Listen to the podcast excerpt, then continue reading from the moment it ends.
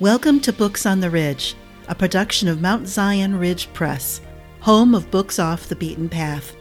This is a podcast for our readers to get to know the authors of our books and look between the pages and behind the scenes. Plus, at the start of each month, we will offer readers a limited time code for a discount on the featured book. Your hosts are the co owners and managing editors of Mount Zion Ridge Press. Welcome, listeners. We're so glad you're back with us for another fun interview with one of our Mount Zion Ridge Press authors. I'm Michelle Levigne, one of the guilty parties. And here's my partner, Tamera Lynn Kraft. And we're going to be talking with Penny Frost McGinnis with her new book. Okay, this is Penny's third book with us. And this time she's going to switch things up instead of inspirational romance set on an island in Lake Erie, she's got a devotional for us. Penny is the author of Home Where She Belongs and Home Away from Home, the first and second book in the Abbott Island series, where uh, the characters live on an island with a lighthouse in Lake Erie.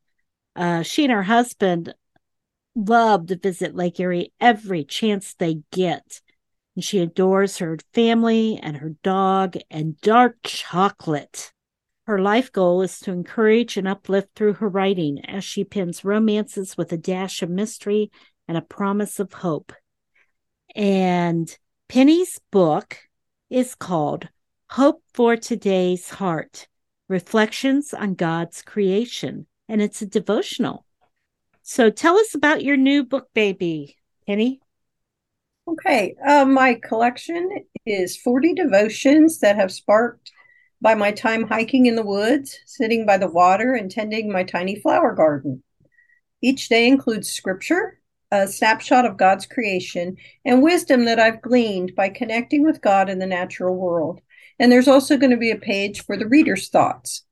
So the book has come from many years of being an outdoor person and just loving on nature and God's creation.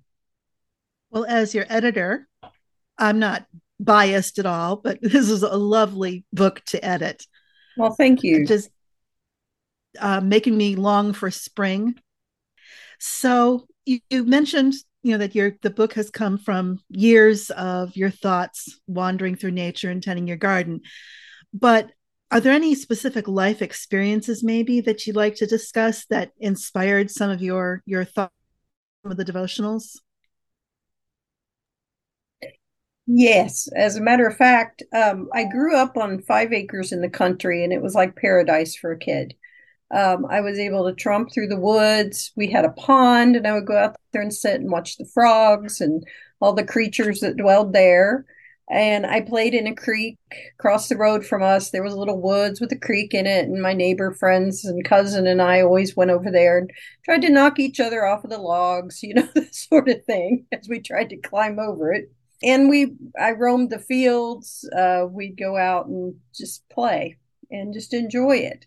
There was also really close to the house. There was a grove of trees, and the grass underneath those trees was so soft. It was different from any other grass that I encountered, and I just thought it was kind of magical. I don't know, a little crazy, I guess, but I was just a little kid, so I would play out there and and um, build little houses and you know for little creatures and all that.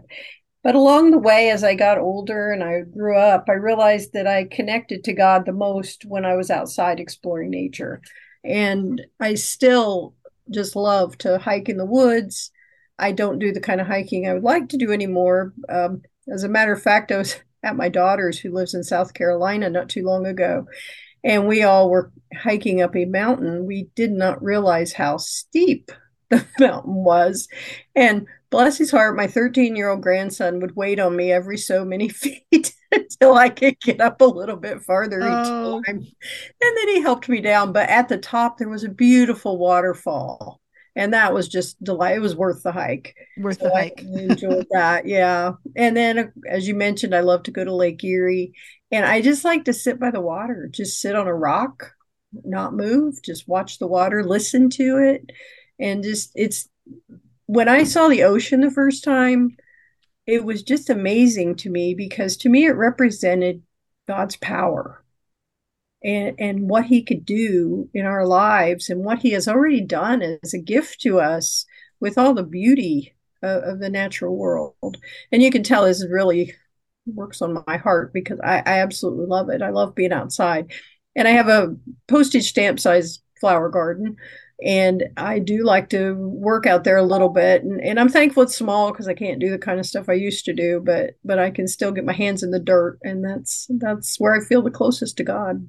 I know what it's like to live on a lot of land. I grew up on a couple of acres with woods all over and farms, and uh, now I live on 24 acres. So it's oh, that's awesome.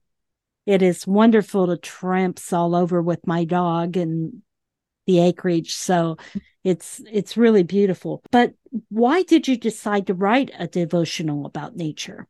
It's obvious you love it, but I why devotional? Well, when I started writing devotions for my blog, I tended to write a lot of them about the natural world and and about God and the connection there. And because of my love for God and the beauty that He's given us, I wanted to share that with others who might also connect to God in the same way. Um, I have a lot of friends who enjoy nature like I do. Um, all my family members do, especially my kids. When I started my devotion many years ago, or my devotion, my blog many years ago, I started it because of my children. And growing up, they had walked through the woods with me, and you know, we had done a lot of things outside. I was always the mom that, like, oh, there's a rainbow, or oh, look at that flower. And I'd identify everything as we walked along. And they were like, oh, mom, here we go again. But I will tell you to this day, all three of my daughters do the same thing, and I love it. I, and my one daughter will even uh, send me a text message, "Mom, there's a rainbow outside." so, so, so a lot of it had to do with with um, writing to inspire my children and hopefully leave a legacy for my grandchildren. Plus, I wanted to share the beauty that I find in every day. We have so much negative that we face in the world and i just want to bring the beauty for you know before people and and have them sit down for a minute and enjoy it and maybe just get away from the noise of the world and relax and encourage them to go outside too. You don't have to go to the mountains or the ocean to find joy in creation because it surrounds us everywhere. I've often said I I don't understand how someone can't believe in God with all the amazing stuff around us. Absolutely. so getting off a little bit away from that um, you talk about your inspiration but what did you learn along the way during the, the writing you mentioned these started out as your blog posts. Mm-hmm. So it was a long, it was a long process. Was there anything you you learned along the way? Anything that surprised you, maybe? Well, that's being my first devotional that I put together. That had a learning curve in itself because I had to figure out how that all worked and to be able to take them from my blog and then, of course, rewrite many of them because some of them were pretty short. Some of them were many years ago before I had a clue what I was doing. So I would rewrite them and then putting them together to make sense. Uh, that was a bit of a learning curve. Um, it's a lot different than writing a novel, um, but in some ways it was easier because there was somewhat of a formula. Once I got the first one done, then I then I could go on to the next one and be like, okay, that's that's how this goes. Uh, so that helped.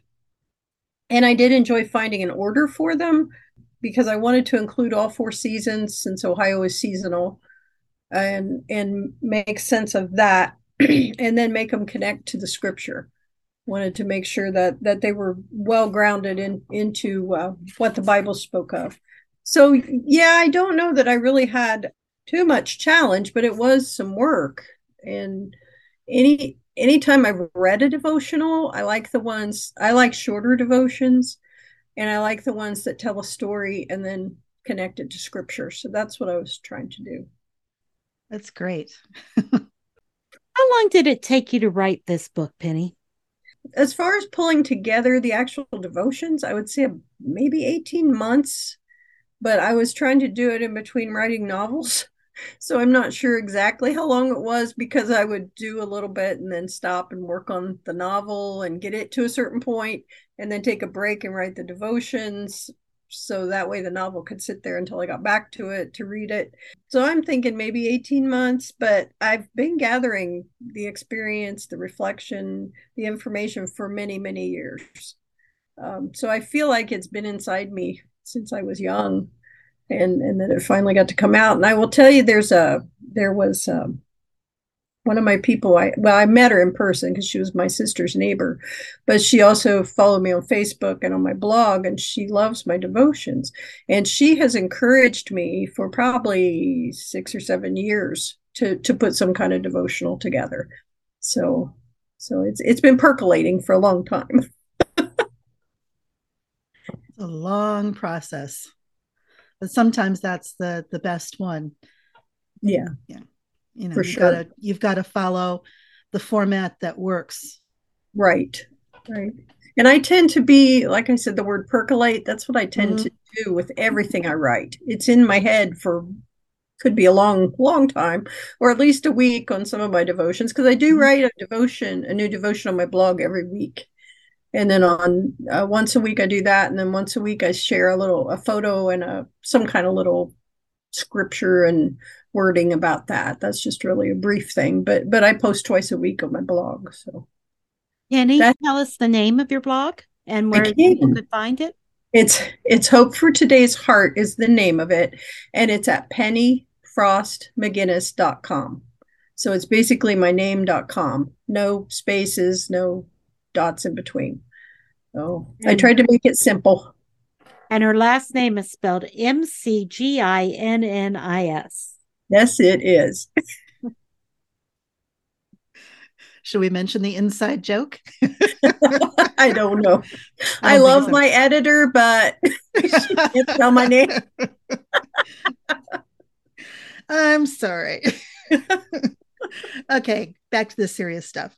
So we've been talking about the process and maybe drawn out over a long period of time, you know, coming along gradually as as the inspirations maybe you weren't totally aware, but were there any any roadblocks along the way to getting these devotions down or maybe the opposite? There was some something pushing you, some pressure saying you've got to get this written down before you lose it. Well, I do feel that way that I need to get it written down because if I don't, it, it will be gone, as many writers will probably say.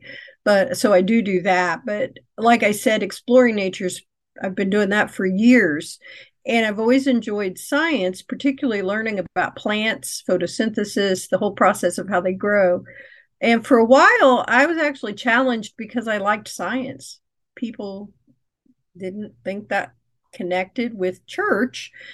Uh, some folks thought I couldn't reconcile the Bible and science, but I know better because I know who created science. God is the one who did it. And I believe and trust that God created everything with a purpose.